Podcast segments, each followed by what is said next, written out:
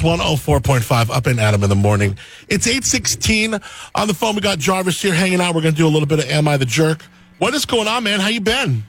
Always good, you know. Just came back from vacation, and and now I'm getting to wake up in my own bed. So I'm gonna enjoy the rest of this day here in sunny California. Am I the jerk? This one's a little bit deeper for speaking out over my girlfriend's Zoom call with her boss to say she's lying about drugs when she's studying to be a social worker with addictions. So my girlfriend's studying to get a master's in social work, has done some work already with addictions, and wants that to be her work when she graduates this year.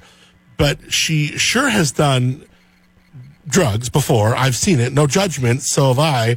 But today she was lying and I saw it. So she was in a call, I think, with just her main supervisor, but maybe other people too. I don't know. I didn't see the screen. I just heard, since she doesn't use headphones, they were talking about psychedelic use in our town and asking questions. And my girlfriend was responding along the lines of, Oh, that's interesting. I don't know.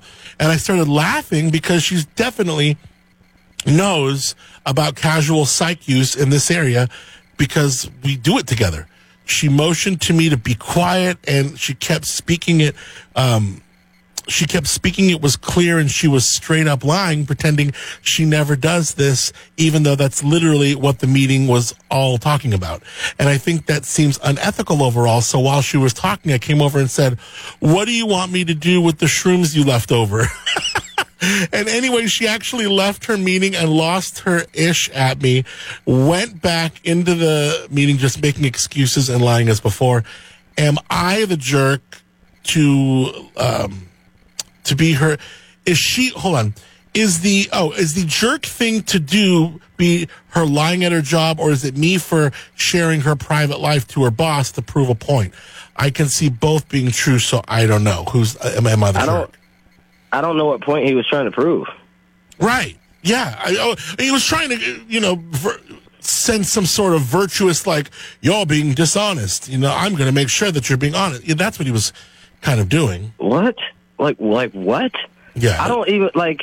There's no way that you can explain to me how that wasn't jerky. Number one, you gotta you gotta pick and choose sides, man. Whose side are you on? You on your girl's side or you on you know what I mean? Yeah, it's you real. and your girl against the world. That I mean, believe that up in this household it is. Me and my girl against the world. If she decide to lie, then I'm about to back it. And Yeah. later on, we can talk personally about about how she shouldn't lie to people. But in the heat of the moment, you gotta have my back right now, dog. Yeah. Am I the jerk? I love this. Uh, we got Jarvis here. Two really, really good ones. All right. I'll, I'll dig up one more if you're down to stick around for a second.